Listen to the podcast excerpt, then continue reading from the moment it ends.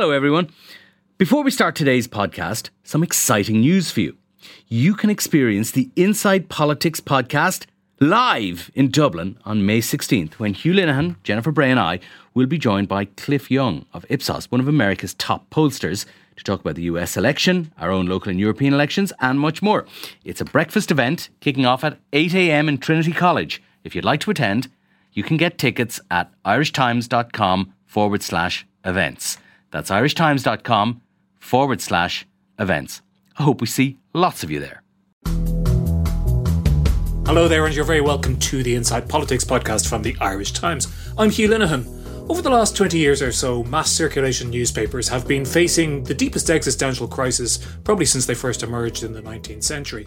As papers tried to figure out how to survive in the digital world, many of them began to look towards the examples set by the Financial Times. Under the 15 year editorship of Lionel Barber, the FT showed that there was a path to survival through focusing on paid digital subscriptions based on high quality content which would be pretty impressive in its own right. But the years of Barber's editorship from 2004 to 2019 spanned a range of massive historic developments around the world, from the financial crash and the Great Recession and the Eurozone crisis to Brexit and Trump and on and on. In his memoir, The Powerful and the Damned, he describes all of this as, as well as his meetings with an extraordinary array of political and business leaders. It's a fantastic read, and I'm delighted to welcome him to the podcast. It's great to be here. Lionel, we'll come to the world later if you don't mind, and we'll start with the newspapers. It's a subject close to my heart. Uh, obviously, I know that in our newspaper we were looking towards the FT for years, where we were trying to figure out how newspapers would survive into the future. In the book, you go into some detail on this. Way back in 2004, before you became editor, you had been with the paper for a long time, but you weren't satisfied with its direction and you made your feelings known to management. I did, um, but I, I, I was a fairly quiet prince across the water. I was in New York at the time, and I could see the paper drifting, and it upset me. But you know, I wasn't in charge, so I was trying to get on with things. But I think there were several mistakes, and the paper was drifting away from being a primarily business and financial publication. It was sort of moving into the soggy, um, muddled middle so yeah, I do. Rec- I do say uh, recount a meeting with the proprietor where I say uh, rather dr- over dramatically, quoting George W. Bush, um, "This sucker's going down," and and I and I said, "Look, you're gonna you're gonna have to make a change. Doesn't have to be me, but you're gonna have to make a change. So why don't you think about it?" And they made a change, and the proprietor decided to choose me.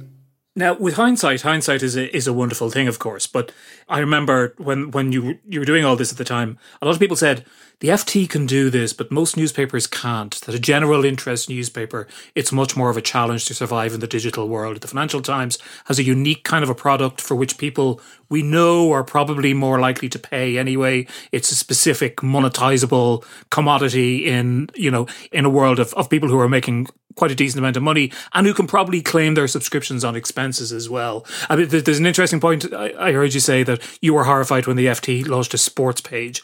You know, you don't have to worry about sports pages. You just need to deliver what you know your customers want. I was mainly horrified that they then leadership wanted to launch a sports page because, as I pointed out, the only time they were interested in sport was when they were about eight years old um, and they didn't really know very much about sport. I do, I loved rugby and cricket, and I knew it, but we we didn't have a competitive advantage, so we didn't need to play in that sandbox. Um, look, the what you've just said to describe the sort of the existential crisis of newspapers and how do you change what in effect was a broken business model that applied to the FT by the way as well because you know we lost a lot of money in 03 and 04. Um, the, the, the point is, it's half true because the FT did have a kind of core speciality, which then you could sell to a business audience. We had to figure out how to, and we did it by selling direct rather than being disintermediated through these other things like LexisNexis and Factiva and uh, right? But the other half, where it's not true, is I mean, you're old enough and I'm old enough to remember a publication called Business Week used to make loads of money. It was sold for a dollar. I mean, just because you're a business publication doesn't give you a God given right to be able to survive and thrive. And the fact is, we had to completely remake the business model. We had to establish quality journalism consistently, which enabled us then to raise prices. And we had to totally reinvent our digital um, uh, platform for, for the production of good quality digital journalism. And I think a lot of other papers, be they specialist or not, have taken their cue from you on that since. But I'm interested in the book. You talk about two messages. You're trying to clarify both to your internal team and your your journalists in the FT, and also to the outside readership what the newspaper is. And to the internal team, you describe the FT as the newspaper of globalization. And for the marketing of the newspaper to the broader world, you say that the catchline was, we live in financial times. And they're, they're both quite interesting lines. They probably have a lot more negative resonances to them now, both of them, than they did when you came up with them. I, I just want to make one other point about the business model. I mean, in effect, uh, you know, we had to become a subscription business. Sure. And, you know, really behaving um, like a, a, subscription business where the renewal really matters, the renewal mate, and, and sort of you know, understanding much more accurately what our readership wanted. Now, to go back to your point about globalization, yeah, I mean, look, it was a great tagline. It started to wear a bit thin in the global financial crisis. And then when you had the whole backlash, um, you know, we, we obviously dropped, we lived in financial times. I think it was a, a slogan for its time. It gave, it framed what the FT was about. It enabled me to sort of tell staff we wanted to be about the world. We didn't want to be about little Britain. And we wanted to take advantage of a very substantial foreign correspondence network, which was, you know, more than 100 correspondents. We ended up actually, by the end of my editorship, with even more than more. We increased the number because, again, that was our competitive advantage. But yes, you're right. Things changed and we needed to adapt to that. We can talk about that for example, the, the Financial Times line is, uh, or living in Financial Times. And it strikes me, you know, a lot of people, I'd say probably myself included, think that something that went badly wrong with the global economy and Western economies in the early part of this century was the financialization of things which weren't viewed as being financial assets to be shopped around the place. The, the classic example is all these complex financial instruments which had their root in people who didn't have very much money owning their homes, but then discovering when everything fell over that they ended up not owning their homes. That wasn't a great advertisement for the, the financialization of all parts of society. No, but it, the, the, we live in financial times was still true because we did. And the banks were, you know, this was part of, uh, part of the problem, but it was very much a phenomenon of the time. And let, us if you look at it today, um, I mean, it's still true. It may be not the banks themselves um, that are as powerful, but financial flows, an integrated uh, capital markets, uh, an integrated economy. There's a degree of decoupling between US and China, but that sort of globalization still exists. It's slightly changed shape. So I think, you know, again, to conclude, I would say we needed to adapt what we were writing about financialization, financial capital. We needed to talk about the future of capitalism. And we also needed to write, and I'm not sure we got it completely right, very frankly, about the imbalance between capital and, for example, labor, where globalization had depressed wages, where there were, uh, you know, look, looking at the side effects, it, it did lift in millions and millions of people out of poverty uh, in China, places like China, India, a new middle class. But, but for the advanced economies in certain areas, it definitely had negative side effects. We know that business and financial leaders failed in the years leading up to the financial crash. We know that regulators failed. We know that political leaders failed to some extent. What level of failure should we as journalists, and particularly if we're financial journalists, take on board in relation to what happened? And how much of that is about proximity to the subjects we cover?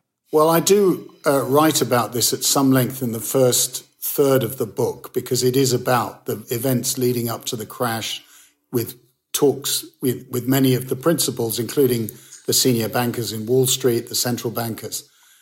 And I asked myself, you know, how much were we responsible in the media for missing the financial crisis? And the answer is, I mean, the Queen asked the question, like, why didn't you spot it? Um, uh, to, to economists. The journalists, we got a piece of the puzzle. And I would argue that one or two of our journalists got an even bit more than that. What we didn't do was connect all the dots. Um, so we understood the, the risks being built up with all these exotic financial derivatives. We understood the dangers of leverage.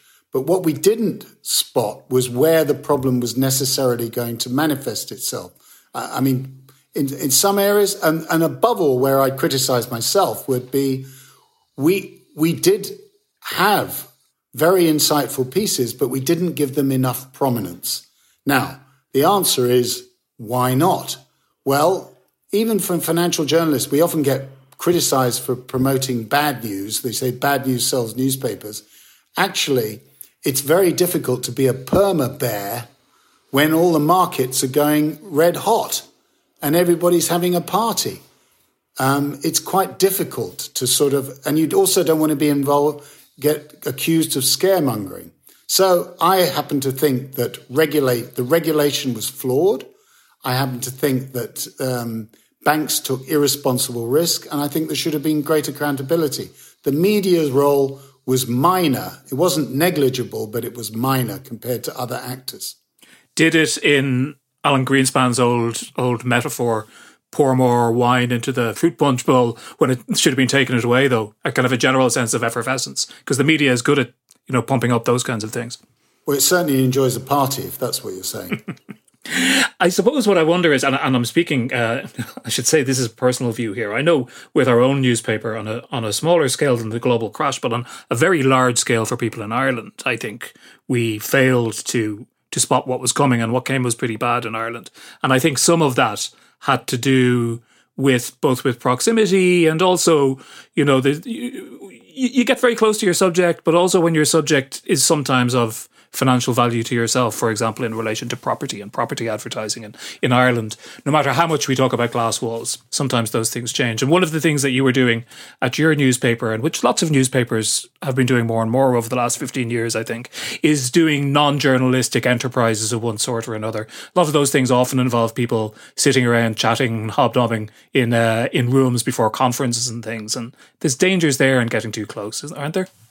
Well, do you know, I am, I'm going to be, and I don't want to sound arrogant, um, but never, not once ever did I ever feel any pressure or did I soft pedal on a story because I was worried about advertising because of, I was too close. It just never entered my head. And in fact, you know, sometimes I had some pretty tough um, head butting type conversations with, you know, some of the people who run the most powerful investment banks. And I'd get people ringing up, whinging, complaining. And I just say, you know what? We're not, it, it's, unless there was factual inaccuracies, it, it, you know, it didn't play any role whatsoever. Um, personal relationships. Look, we had a, we had a, a, a book prize with Goldman Sachs, and that went through the financial crisis in the book, I describe one or two very difficult conversations which I had with Lloyd Blankfein at the time because he didn't like the coverage. But, you know, I, I think by and large, or not by and large, I mean, frankly, I think I, you know, there is a tension. I'm not going to deny that between access and privilege and where you, you risk compromising yourself. But I was very, very careful on that and very careful to insulate myself. Um, and you know, I, I just don't think that was a problem for the FT. It really wasn't. One of the things that's so striking about the book, and you have actually a list of dramatis personae at the at the very start of it, who are people who you've met over the years, and you do do an extraordinary amount of traveling for somebody who's trying to save a newspaper. I, part of me wonders just how the hell did you manage that? Because my knowledge of most newspaper editors I know is they're stuck in the office waiting for the thing to go off stone, or you know perhaps these days waiting for waiting for articles to to go live and they don't actually have much freedom to go around the world maybe it's misleading because it's over the course of 14 years uh, but you did seem very much to see it as part of your remit as editor to get out and about and go face to face with sort of the key players yeah i did because we were a global publication And we had, you know, look, we've got 60 staff in America.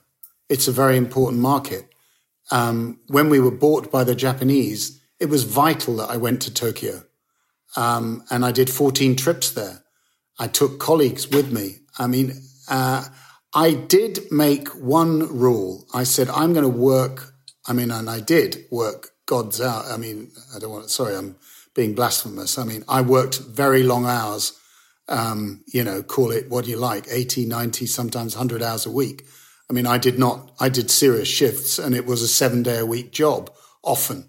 But I did say every year I will take two weeks to go somewhere and do reporting and plant a flag and do a sort of education. And, and I think that uh, taking reporters with me at the time helped.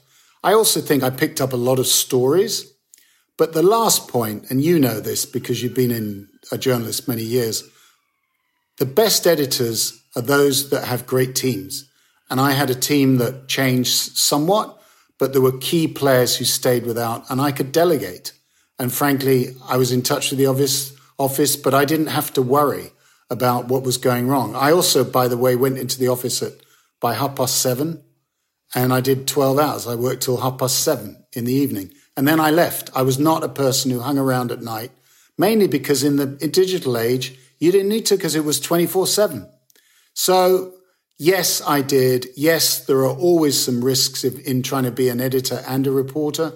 But I think overall the FT benefited because the standard, the FT pink flag, was planted around and a lot of insights and stories were gotten because of what I did.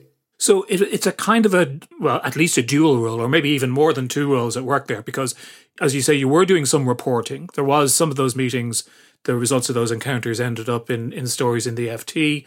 On the other hand, you were doing deep background for yourself because you're an editor whose reporters are covering the entire world. So you need to get out there and see some of that and see some of those people for yourself. But on the other hand, you're also, as you say, carrying the flag for the FT into Japan and China and North America and Europe and everywhere else. Well, you know, if you're a global publication and you want to try, you're, you're writing for a lot of these people in power, frankly.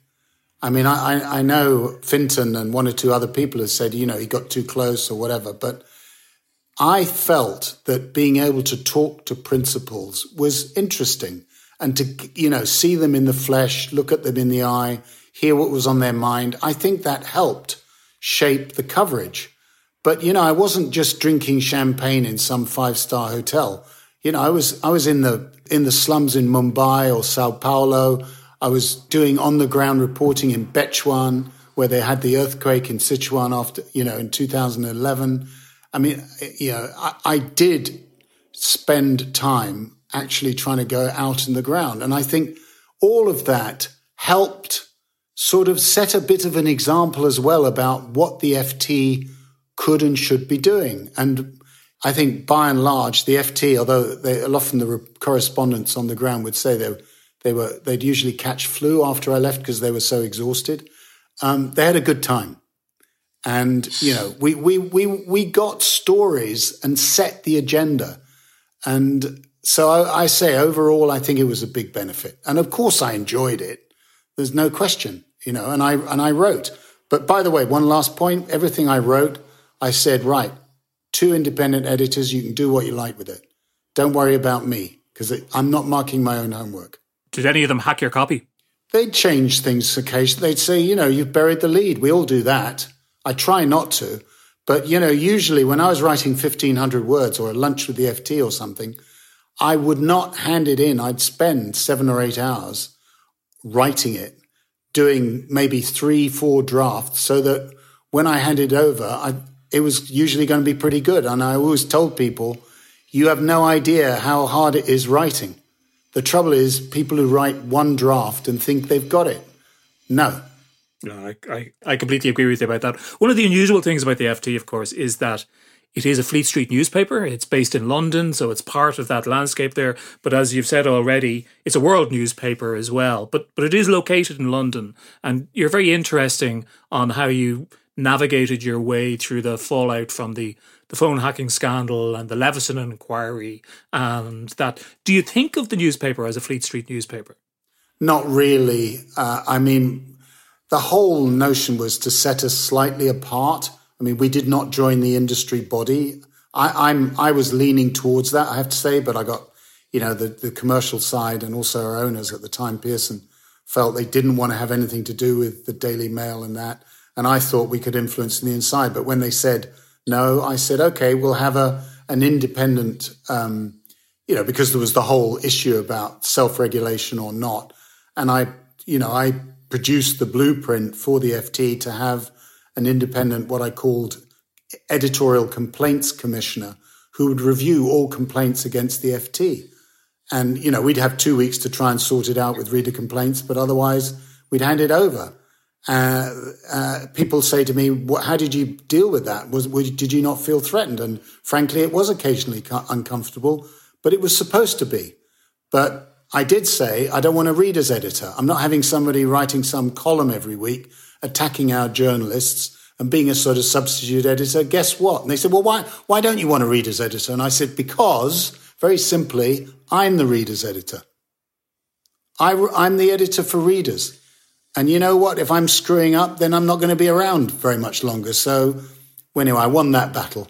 but overall, I think I think we, you know, the risk is that we were then seen as a bit elitist, bit arrogant, and I, you know, I'm I'm I'm not exactly a shrinking violet myself, but but I think we wanted to be rooted in the city of London as opposed to being a British newspaper, and we wanted to be global, and I think that's what we did. Occasionally, the French or the Italians, or particularly the the French, would call us Anglo-Saxon and, you know, unsympathetic to Europe. But in Britain, we were obviously seen as soft Euro federalists or whatever you want to call it. Um, and we'll, we come to Brexit. But, but overall, you know, if you're being criticized on both sides, it's okay. I get the impression reading the book, and maybe I'm wrong, that you wouldn't have been entirely averse had it panned out to some kind of a uh, a universal body with a different structure, but that really the reality was that the the, the ill feeling or the very different um, positions of the kind of key players, particularly the the Murdoch papers and the Mail on the one hand and the Guardian on the other, meant that it was never really a goer. That's right. I mean, I, I could have lived with Universal, but Alan Rusbridger at the time, great editor of the Guardian, he was very keen for the FT. I mean, we, we were funny because both sides were courting us because we, we were like a swing vote almost. Uh, but Alan didn't want to join them. He, he did have conversations with them, but he had a real problem with the way in which the editorial kind of um, code of conduct and their, their, their sort of, I can't remember the name of the committee now, but it was essentially Dacre ran it for many years, the Daily Mail editor. And he just thought it was, it was inbred and didn't do the job. I think a reform committee and a reform structure might have worked, but I wasn't that keen. I certainly wasn't prepared to go to the wall. And so we went we went our own way. One of the many things I find interesting in the book is he's not the most exciting of characters who appear in the book, but he's maybe one of the most important in his own way is David Cameron. The FT had supported the Blair government for, for a couple of elections. It Three. switched Three it switched to in 2010, I think. Is that yes. correct? To supporting the uh, the Conservative Party and supported it again in in 2015. Cameron doesn't come well out of the book, though. Do you regret that decision, or was it inevitable, really, because of the shape of the British political landscape at the time? Well, I I think that we'd come to the end of Blairism. I know Gordon Brown was very upset when we didn't support him and give him the benefit of the doubt. Um, I think we we held our nose slightly about the Conservatives, particularly on Europe, but we thought that he was a, a new kind of progressive Tory, and certainly we were very much in favour of a coalition with the Liberal Democrats.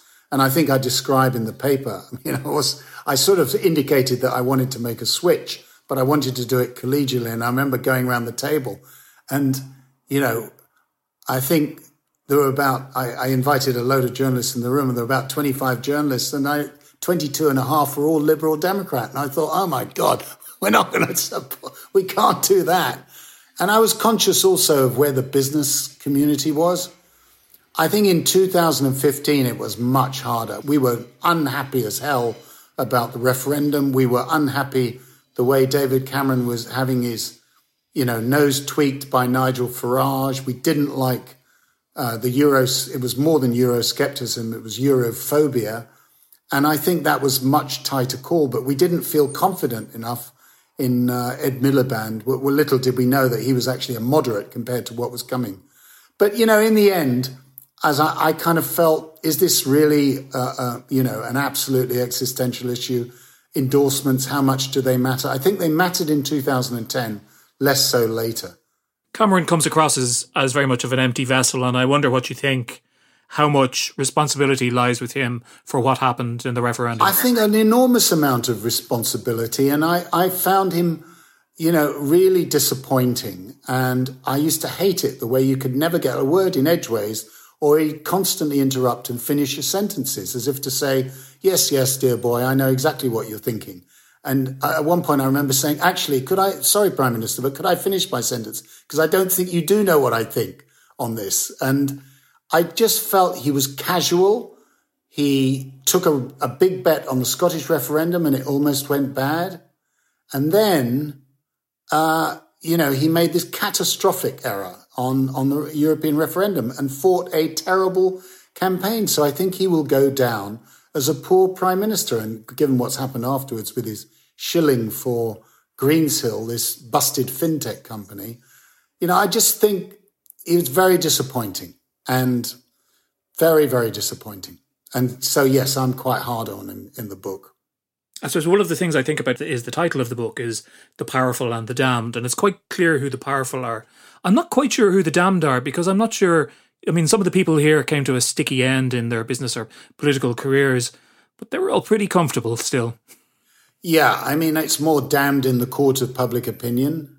And uh, you know, people who came unstuck, the bankers, they didn't go to jail, but they were certainly ousted. I think Cameron definitely fits into that into into that category. Um, Francois Hollande, perhaps, um, who was a pretty poor president in France.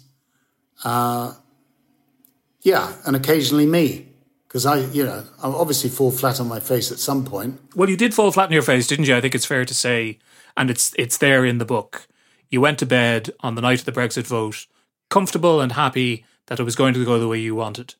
Yeah, I, I, I, I did think that we that the referendum was going to be lost a week before, and I write about this. And I actually rang up George Osborne and said, "What the hell are you doing with this punishment budget? Are you crazy?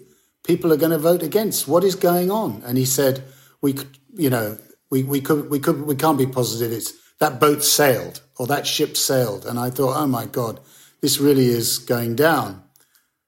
I made the mistake of, of almost basing the, the view that they probably just pull it out of the bag based on a 40 minute conversation in Downing Street with Cameron.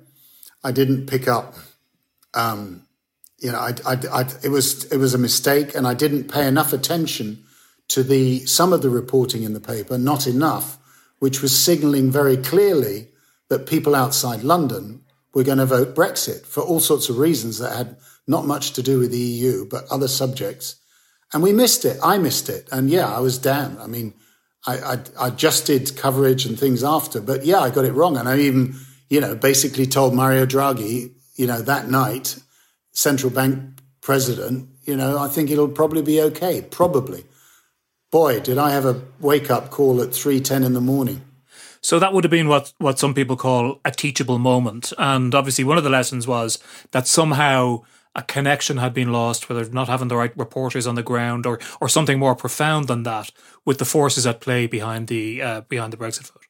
Well, I think here it is legitimate, and here you know, um, I would say some critics, um, and I've tried to be honest about this here, I think there was a danger of me, maybe some others, but I'm going to take it mainly on my chin, being a bit too close to the elite, the global consensus, looking at things purely through a rational economic lens.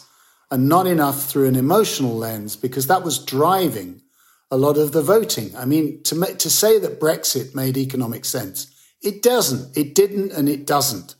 But it wasn't about that. People were reacting to fear. People were reacting to, I mean, to use a technical term, um, bullshit about Turkey joining the European Union by 2020, which was what Dominic Cummings was promoting. Uh, it was about the notion that we would be able to have the greatest deal. We'd have the no problem with trade, friction free trade. We knew all these were lies and we thought people would see through it, but we, we got it wrong. And I got it wrong. And I, that's why I'm pretty, I, I hope, candid and honest about it. And yeah, it was definitely, to use your phrase, it was a teachable moment. And to what extent do you think that that decision, and probably also the, the, the Trump victory uh, a, a couple of months later, has its roots in some of the strategies which were deployed by governments in the West to deal with the financial crash. The thing you, you referred to a little bit earlier, the, the, the perhaps more concentration on capital than on labour. Well, on, on Trump, by the way, I certainly thought that there was a chance of him winning. I did not get that. I, and I don't think we got it badly wrong. I think some of the commentary just said there's no way. But I think I would give us a little bit more um, leeway there. I think Brexit was, it, frankly, we, we missed it. Um, on on the causes, the root causes, yes, um, I think the balance between capital labor, the way in which the dislocation, economic and social dislocation, as a result of globalization of Chinese goods coming in, cheaper goods, uh, automation, um, the erosion of the middle class, the way wage stagnation, inequality, the fact that there was some huge winners um, out of globalization, and by the way, the concentration of technological power, all that um, um, played a role. And I also think it's populism, the fear, exploiting people's fear. These people have come in, they're foreign, they're immigrants and they're going to take away your job. And the second, even more powerful fear, and I'm talking again with the benefit of hindsight, is where, you know, can you think of a more damaging notion that the country, a country has lost control of its borders? It's, it can't control or stem immigration.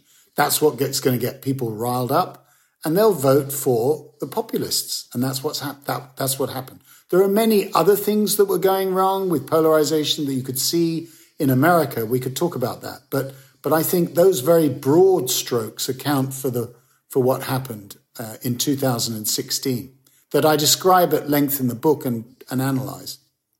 I mean, we're we're always fascinated, slightly stunned by looking at this from you're very you're where you're very close neighbors here, different country, smaller country with a different history. Um, we haven't had that same backlash.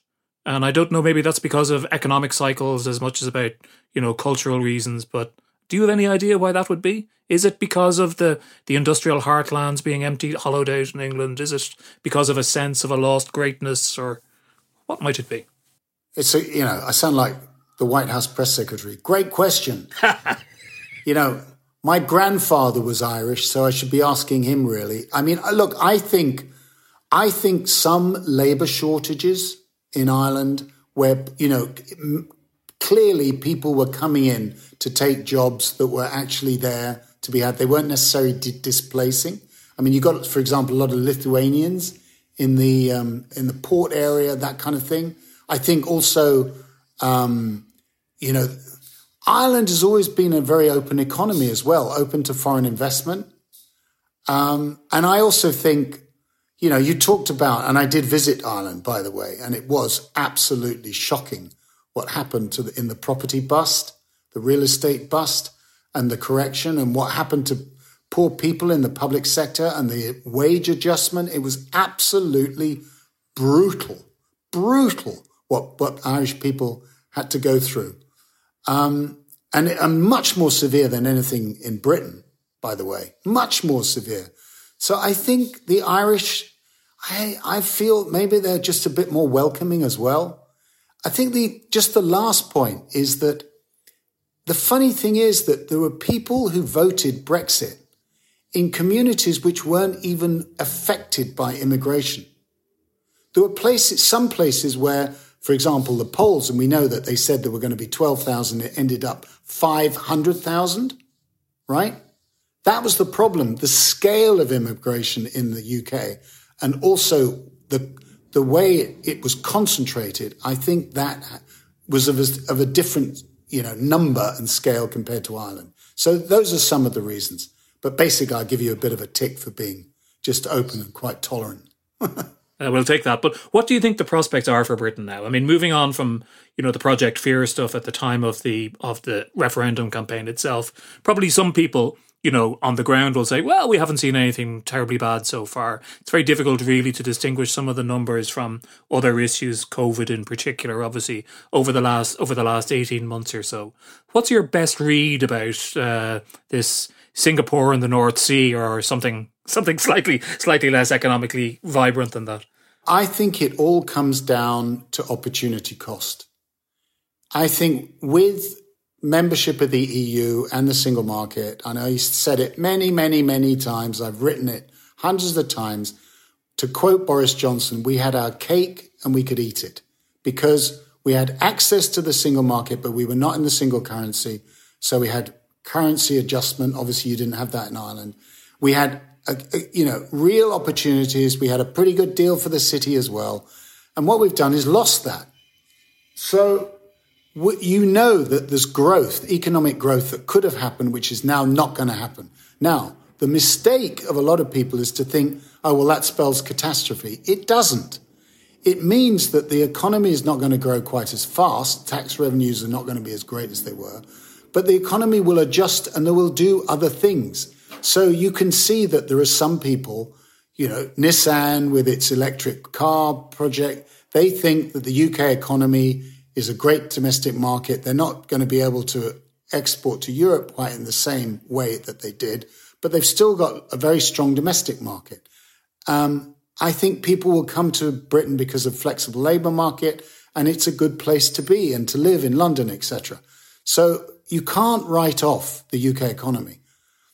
Um, last point, it's you're not going to have Singapore on Thames or Singapore in the North Sea. The way Boris Johnson talks, he's a it's hey big spender. It'd be different if Rishi Sunak was was prime minister because I think with his background, Stanford, etc., he's much more of a more deregulation type guy. But I don't think Johnson is like that.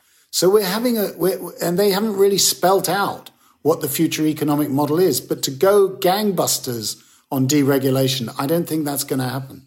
I've got one last question, but I'm afraid it's a very big one.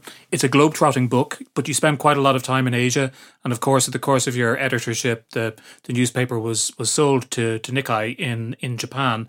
But you also talk to a lot of Chinese people, and to go back to the earlier point about the word globalization and how our understanding of that has changed. China is obviously the central force at the at the heart of that, both economically and also now strategically, politically, perhaps even militarily. I was talking a few weeks ago to the historian Niall Ferguson about this. He sees us moving into a bipolar Cold War situation with China. And the thing that I wonder about that from from your perspective, from understanding the financial elements of it, is in the last Cold War, the uh, Soviet Union and the United States were not economically interwoven or interlinked or intertwined. How does a Cold War type situation work when our economies are also tied up together? Well, that is the essential question.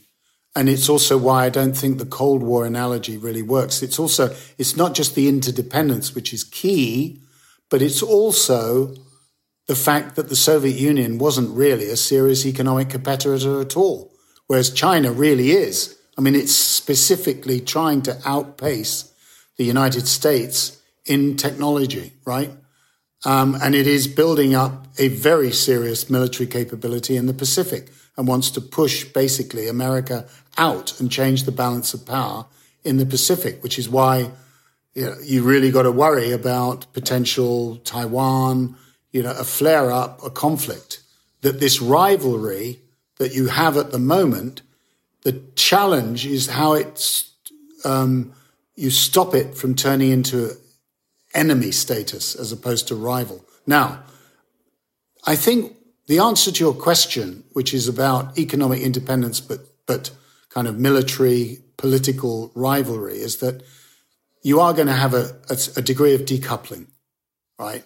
Um, you're seeing this with the crackdown on Chinese companies that are basically it's because they've got data, yes, and the state wants control over data, but they also don't want them listing in the United States.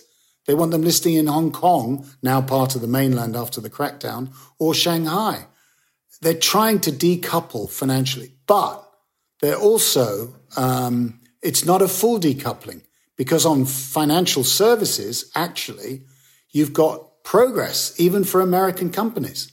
So this is a much more nuanced picture than the sort of static east west divide. It's a more dynamic picture. I also think that there's, there are possibilities which are for cooperation in areas like climate change. There's a mutual interest in that area. So I see competition across the board I see competition intensifying. I see serious areas of risk from Taiwan to also cyber and cybersecurity uh, because there are no rules there. I think intellectual property stealing, etc.